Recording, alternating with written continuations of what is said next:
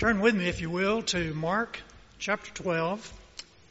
Mark chapter 12, beginning in verse 35 and going through the end of the chapter. The Bible has a lot to say about treasure. And one of the things we're reminded of is that where our treasure is, there our heart will be also. We're going to take a look at a lady this morning who used her earthly treasure to store up treasure in heaven. A very encouraging passage. Beginning now in verse 35. And as Jesus taught in the temple, he said, How can the scribes say that the Christ is the son of David? David himself, in the Holy Spirit, declared, The Lord said to my Lord, Sit at my right hand until I make your enemies, put your enemies under your feet. David himself calls him Lord, so how is he his son? And the great throng heard him gladly. And in his teaching, he said, Beware of the scribes who like to walk around in long robes and like greetings in the marketplaces, and have the best seats in the synagogues and the places of honor at the feasts, who devour widows' houses and for a pretense make long prayers, they will receive the greater condemnation. And he sat down opposite the treasury and watched the people putting money into the offering box. Many rich people put in large sums. And a poor widow came and put in two small copper coins, which make a penny.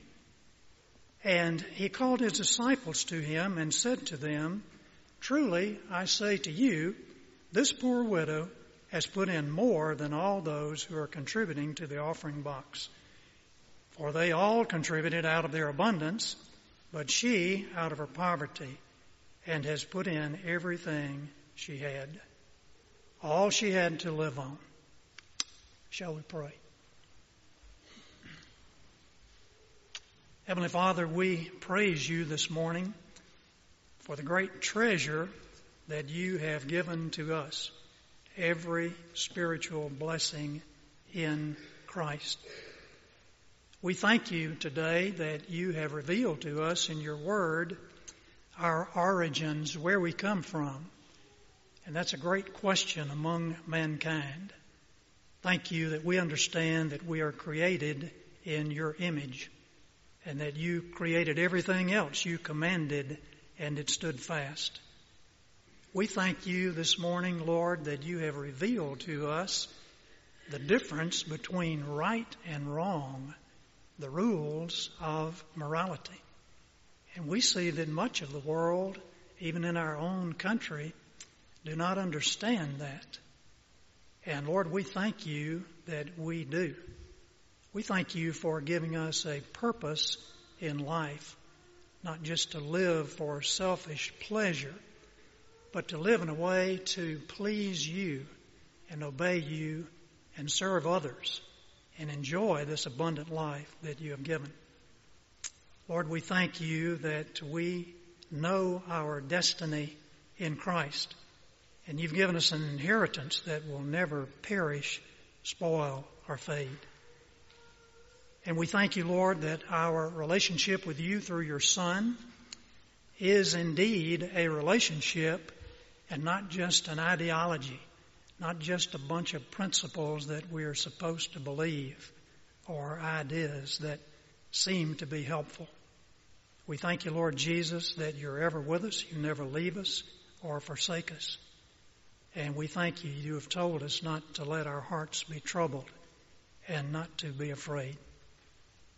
Thank you that we have a new family, that we have been born into the family of God.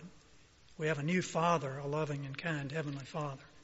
We have new brothers and sisters in the body of Christ. We have a new home in glory. We have, in a sense, a blank check that you have given us as you tell us that we, if we abide in you and your word abides in us, we may ask whatever we wish and it will be done for us. We realize, Lord, that uh, we need to ask according to your will. And if we abide in the word, we will understand your will. Lord, we would ask today as we gather in your presence that you would give us a greater awareness of the way we are supposed to live, of the things we should do and shouldn't do. We pray that you would give us an ability to choose what is good and what is pleasing in your sight. But most of all, Lord, we pray for a new attitude in our hearts that we would want to please you, that we would want to store up treasure in heaven. So as Cody comes to teach us, to give us your message, we pray that our hearts might be focused on your word. We pray that our ears would be open to hear and understand, and we give you the praise and honor and glory for every good gift that you have given. We ask these things in the mighty name of Jesus and for his sake. Amen. You may be seated. Well, if your Bible is not already open to Mark chapter 12, I would encourage you to do so. It's on page 849. We're continuing our study in the book of Mark. We have been taking now almost a year. Next week will be 52 weeks that we've been studying through the book of Mark, and we find ourselves in chapter 12. Imagine for me, by way of introduction this morning, a scenario, uh, one that is really horrific in nature not only horrific in nature, but even powerfully destructive or potentially powerfully destructive to relationships. Imagine with me that when you walked through those wooden front doors this morning and as you came into the foyer, what's scary to me as I thought about this is I think the technology is probably pretty close to being available. That as you walked through the, into the foyer, some scanner in the ceiling identified who you were, and pulled up everything on the internet that is there about you. And then you had the great horror as you then came through those second set of doors to look up on screen behind me and, and a giant spreadsheet is all that information of everybody who walked through those doors. Your search engine results, your shopping habits, your internet habits, your spending habits. All of these things up there, your social media accounts, your vocation, where you live, the car you drive now and the one you drove 15 years ago that's required for the verification of your identity. All the addresses where you have ever lived, your social security number. I took all that information and it put it up on a giant spreadsheet. And I think one could argue this morning that our perception of one another would obviously change just a bit. But the one bit of information that would change our perception of one another more than all the others is not our internet habits. It's not our shopping or spending habits. It's not our search engine results. Maybe more than these, maybe all of these even combined. I would argue, and I believe the Bible is doing for us this morning, the one bit of information that would probably change our perception of one another more than anything else is the spreadsheet that tells us of one another's finances. The size of your bank account. Ooh, I didn't know they had that kind of money. Ooh, I didn't know they had no money. Your monthly paycheck. Wow, they get that much and they drive that car. Wow, they get that little and they do that much. Our asset list, the status of our retirement account, the debt in your name. And we shouldn't be, we, we would probably be very discouraged, maybe even appalled at our internet viewing habits. We would certainly laugh at the old cars we used to drive. We'd think fondly of the old homes that we used to live in. We would be shocked at all the information that the internet has upon us. But even these things wouldn't change how we view one another as much as knowing how much each person has financially. How big their retirement account is and how much they gave to charity. We can turn on the radio. You can turn on the TV. You can't turn on either one of those. You can't flip onto a website and not be hit in just a few minutes, if not just a few seconds, with the latest financial news. Money is important. Money is at the center of the way our society works. Money is often how we judge a person's success and generosity. How they give is what they value. How much they make is presumed to be a direct correlation of how smart they are. Ooh. They make six figures. They must have a six figure sized brain. We aren't immune to this, even those of us who are Christians in a church today, we're not immune to this. This is the culture that we live in. Everyone knows that everyone else looks at everyone else's cars as you just pull into any parking lot.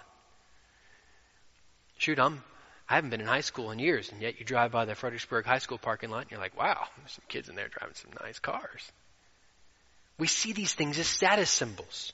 And we automatically make a mental assumption of the type of people that drive these type cars. We're simply a product of our society. But Christianity is different.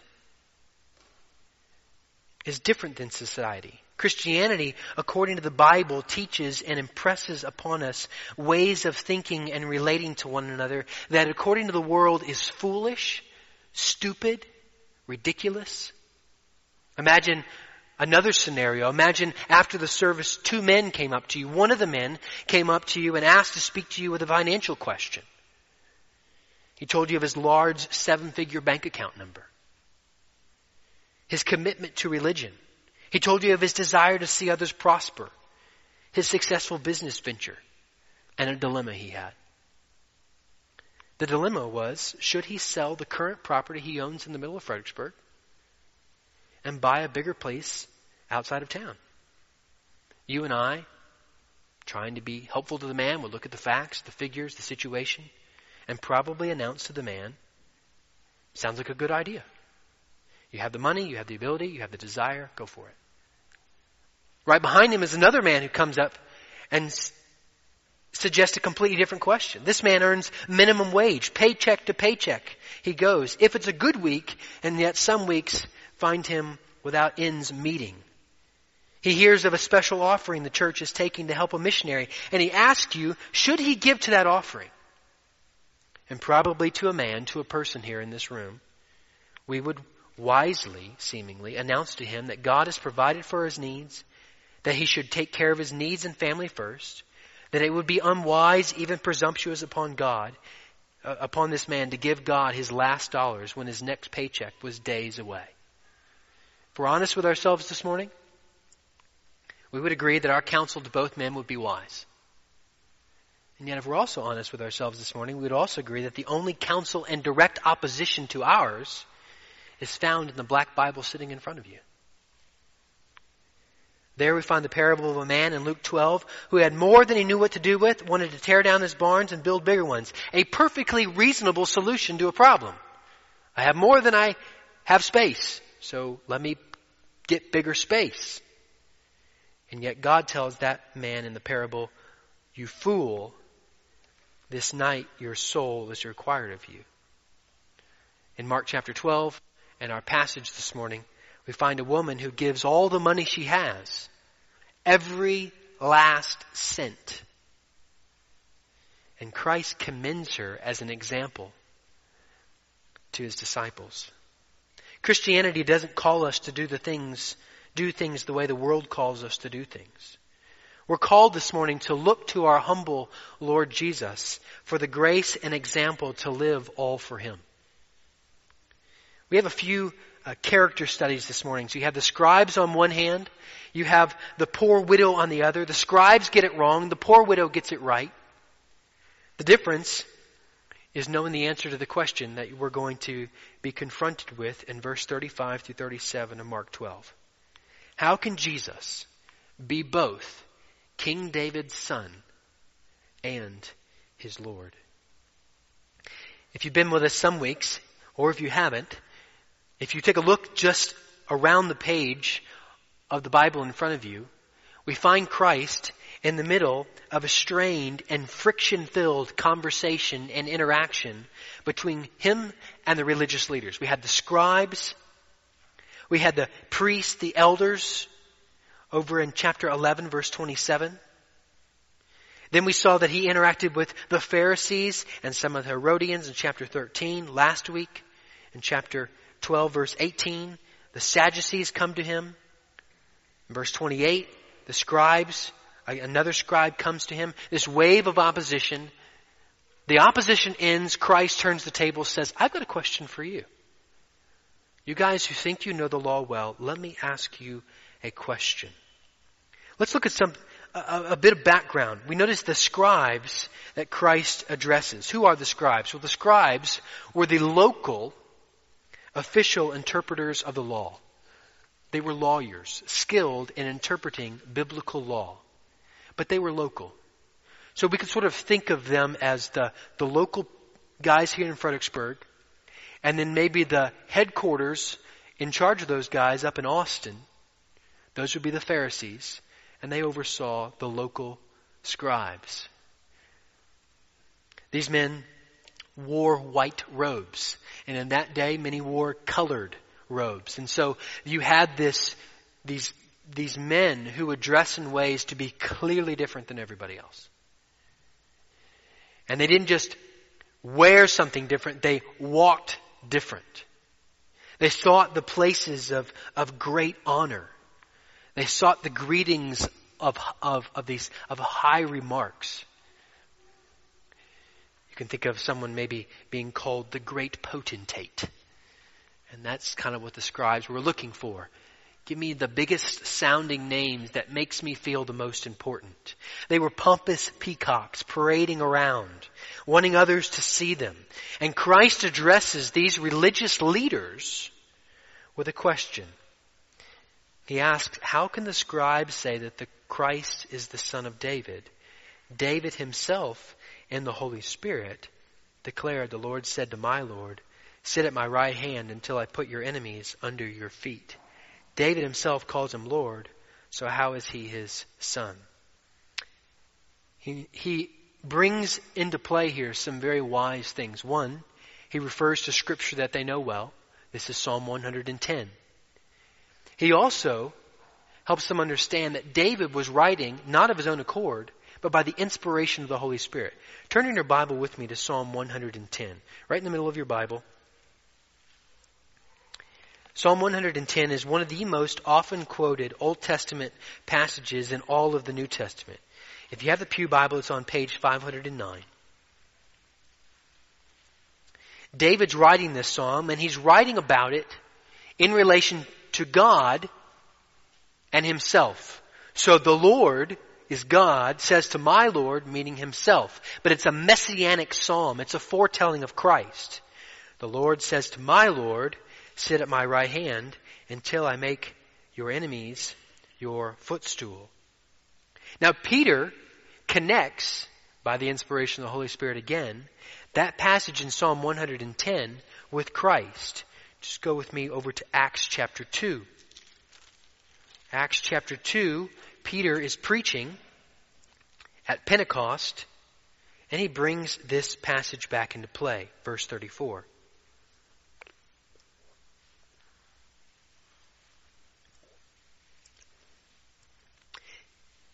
Helping us understand Psalm 110, Peter tells us in Acts 2:34, "For David did not ascend into heavens, but he himself says, the Lord said to my Lord, Sit at my right hand until I make your enemies your footstool. Let all the house of Israel therefore know for certain that God has made him, meaning Jesus, both Lord and Christ, this Jesus, whom you crucified. Hebrews 1 verse 13, and to which of the angels has he ever said, sit at my right hand until I make your enemies a footstool for your feet? This is a messianic psalm. Psalm 110. It's pointing toward Christ. Christ here in Mark chapter 12 is having, uh, is, is discussing with the scribes in a veiled acknowledgement that he is himself the Messiah, the divine yet human fulfillment of this prophecy. And therefore he asks the question, if David says that I am his Lord, how can I also be his son?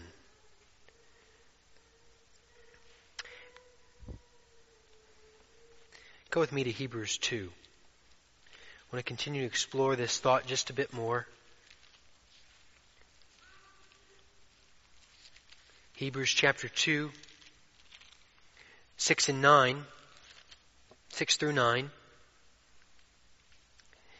As I read this, you're going to hear strains of Psalm 8 where we're told in Psalm 8, Yet you have made him a little lower than the heavenly beings and crowned him with glory and honor. You have given him dominion over the works of your hands. You have put all things under his feet. That being Christ. And here in Hebrews chapter 2, verse 6 through 8, we have the same thing. It has been testified somewhere.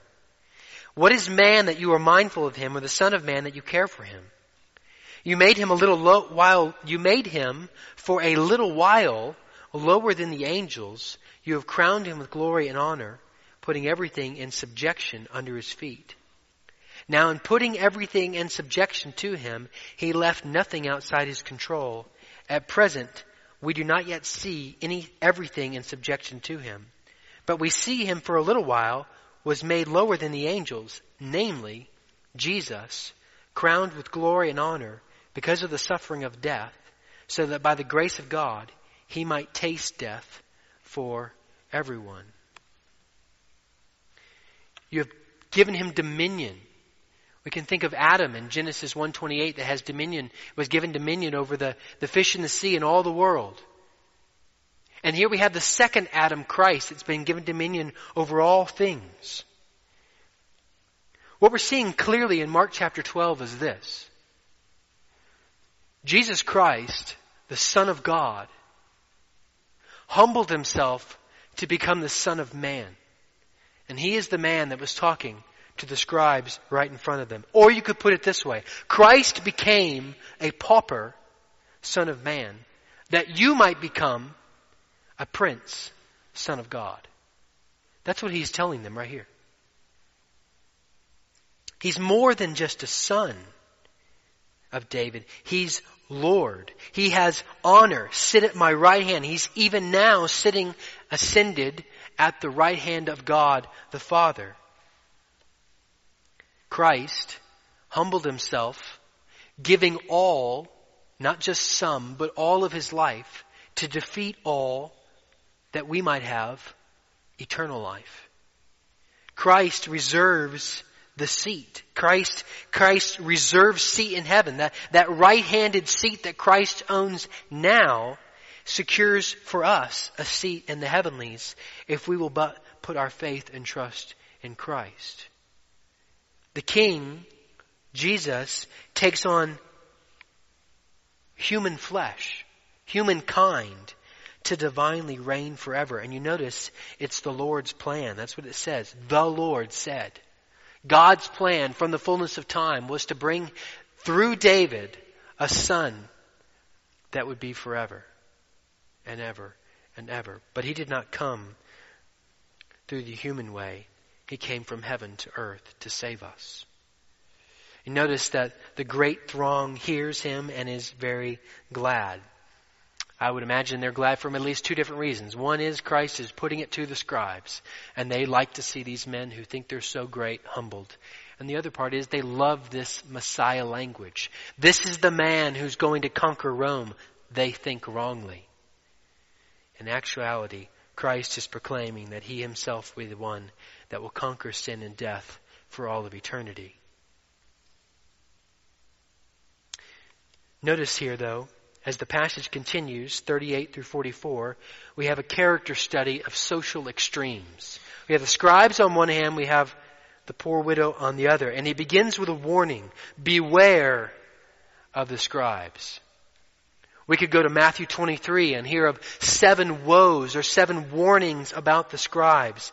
In essence, what Christ is saying here is beware of externalized religion.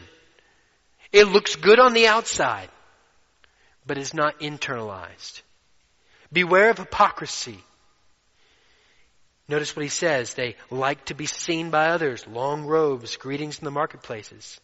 They want to be seen by those, so they want the best seats in the synagogues and the place of honor at the feast. It was almost by requirement that if you're going to throw a feast, you have to invite a scribe, even if you didn't like to, because they needed to be there. For a pretense make long prayers. James 1:27 tells us true religion and undefiled before God and the Father is this, to visit orphans and widows in their affliction. And yet you see how the scribes are dealing with widows. They're devouring widows' houses. Remember they're lawyers, so they would exact great fees upon these widows who could pay very little. And that's how they would make their money. We have these type of men even in today's world. We're called here to be wary. You're called to be wary of me. You're called to, you're warned here to be, to be wary of, of whoever has standing behind this pulpit.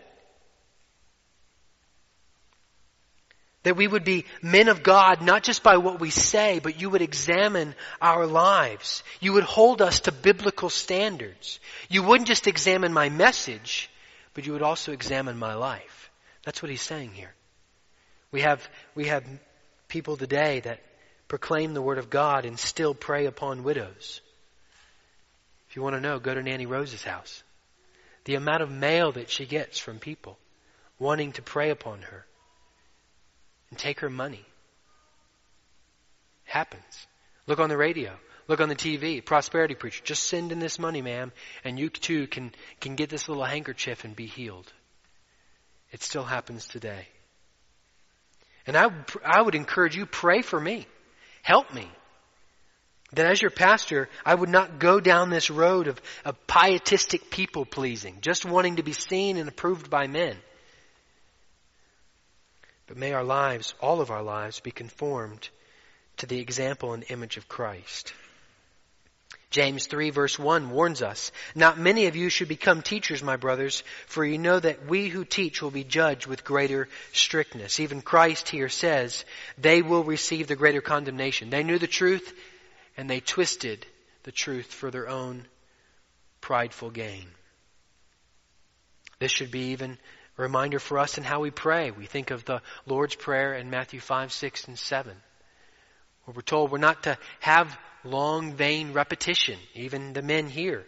So I would encourage you men, even as we ask you to help and be a part of the service and pray a prayer of thanksgiving or a prayer of praise or other types of prayer that you really think about. Am I orchestrating and preparing, crafting my words for the praise of men or to help us see Christ and understand God and our relation to Him better? Hypocrisy is dangerous. This isn't true for just religious leaders. This is true for all of us. You walk down the street of Fredericksburg every week and people are watching and you don't know it. They're watching to see, do those people do what they say or do they just say it? We should be treating others with care and respect. We should, we should put others ahead of our own selves. But notice the contrast here with these religious leaders. As we come into the final section of this passage, 41 through 44, notice the contrast. We have the religious leaders, the scribes on one side. We have this poor widow on the other. First of all, you notice that Christ seats himself as if he's standing right in front of the offering box. We'd sometimes think, well, Christ isn't really, God isn't really interested in our money. He's interested in our hearts. Christ is very interested in the money here. He wants to know how much people are putting in and how much they're giving. We saw last week, verse 30, that we're called to love God with everything, all, all of our heart, all with our soul, all with our mind. And this is the proving ground right here for this passage. Money is the proving ground for whether or not we really are all committed. All committed to God. We have this poor widow, the marginalized, the downtrodden who teaches by example. She comes in contrast to the large sums people are putting in, and she puts in two very small copper coins which make a penny.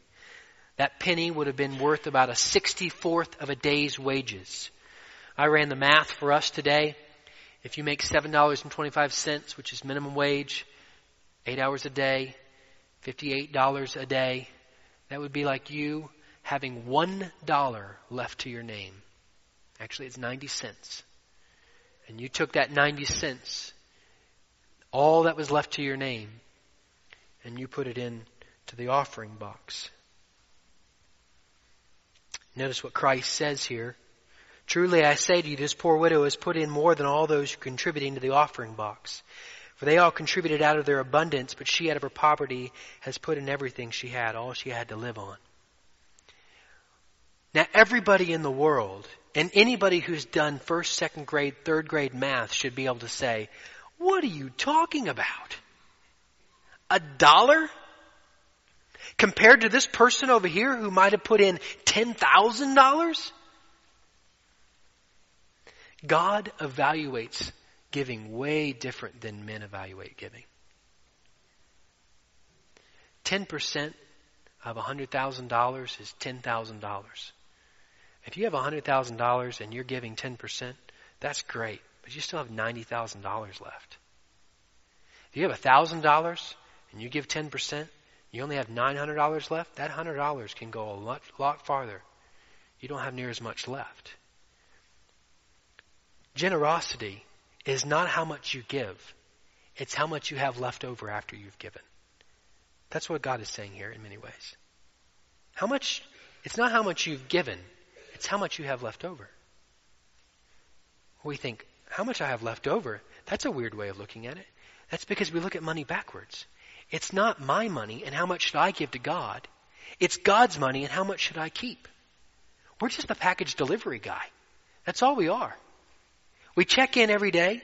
We're bestowed with a ton of blessings, way more than we can actually use for our own life. And he just says, go and distribute it. You know what happens when the package delivery man goes, hey, this looks pretty good. This smells pretty good. I think I'll keep it for myself. Man's fired immediately. All that's, that's all we're called to. It's not ours. We've been bought with a price. Our position in the heavenlies is not one is, that is ours. It's one to be a steward of the heavenly resources that He puts at our disposal. What this woman showed here is a, is a complete dependence upon God. Everything that she might have given, where she might have lacked, He supplies in abundance over the top. This woman is an example for us of gospel fueled giving. One that says God's in charge of everything. I'm Christ and He will supply my every need.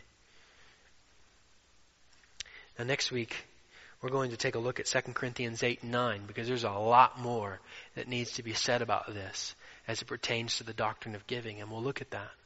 But for now, let's just see very clearly here.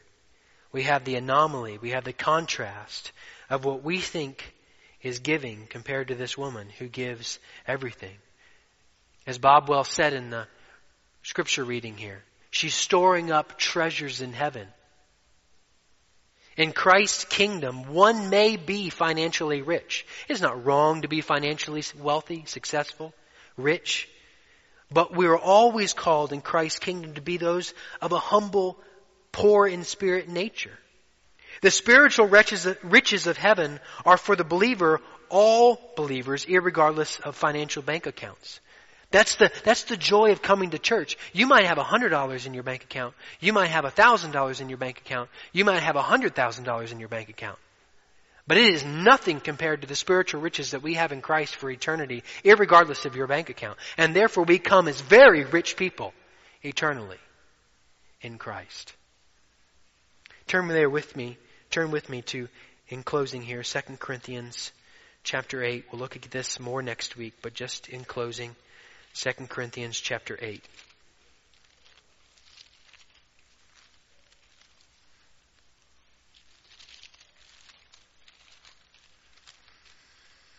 Verse 9. For you know the grace of our Lord Jesus Christ. So we have, we have salvation by grace alone through Christ. That though he was rich, Yet for your sake, he became poor so that you, by his poverty, might become rich. Frank Houghton was in the early 1900s the director of the China, China Inland Mission. And he wrote a hymn called Thou Who Wast Rich Beyond All Splendor. All for love's sake becamest poor Thrones for a manger didst surrender. Sapphire paved courts for a stable floor. Thou who wast rich beyond all splendor, all for love's sake, becamest poor. The riches of Christ are far and better, far and away better than all the world can offer. He became rich that you might become eternally rich. Now hear me clearly, accepting Christ won't get you rich.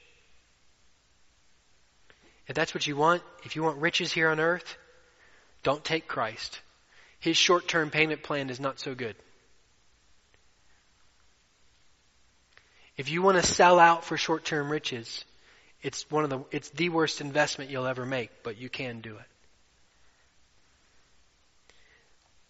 If you want Christ, you won't get rich. You'll get ridiculed because he was ridiculed. You'll get scorned and mocking because he was scorned and mocked. It's going to get you suffering and trials. It's going to get humbling because he was humbled and he suffered and he had trials. But it will get you heaven eternally. So, what are you investing in?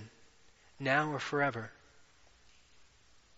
We began our study this morning with Christ posing a question to the scribes. He poses the same question to us this morning. What do you think about the Christ? Whose son is he? Matthew 22, 42. Or how can Jesus be both King David's son and his Lord? And the only answer scripture gives is that he's both the son of God perfect and the son of man humbled. Don't rest tonight until you know the biblical answer and have wrestled with the implications for your own eternal soul of whether or not you know Christ. Don't wait until tomorrow. It's a fool's errand to put off until tomorrow what is eternally important today. We can know a lot about a person by their money, as I opened with as an example. It's been said that money talks. Keep an eye on the money. To tell you more about a person than just about anything else. And it's true. But what's eternally going to tell you about where you will stay, where you will stand for eternity is your position with Christ. You can give every bit of your money. There's examples in men in history that have given 90% of their income their check comes in and they give 90% of it away and they keep 10% to live on. But that won't buy you riches in heaven. You can come to church for the rest of your life and that won't buy you riches in heaven. You can stuff my box in the back, our box in the back full of money and that won't buy you riches in heaven. The only thing that buys you riches in heaven is being bought with a price. The price of the shed blood of Jesus Christ.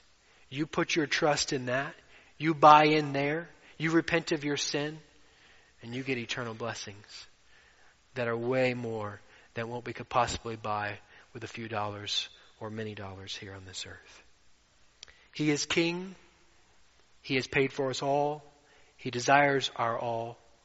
He's given us an example of how we should live. Let's pray. Father in heaven, we thank you for Christ how rich a treasure we possess in Jesus Christ our Lord. His blood, our ransom and defense. His glory, our reward. The sum of all created things are worthless in compare, for our inheritance is sure in heaven for us there. We thank you for Christ. Impress this word upon our hearts and minds this morning. May we be fully committed to you. May this week, by your grace, for your glory, we live out the gospel of Jesus Christ because Christ lived all for us. In the precious name of Jesus we pray. Amen.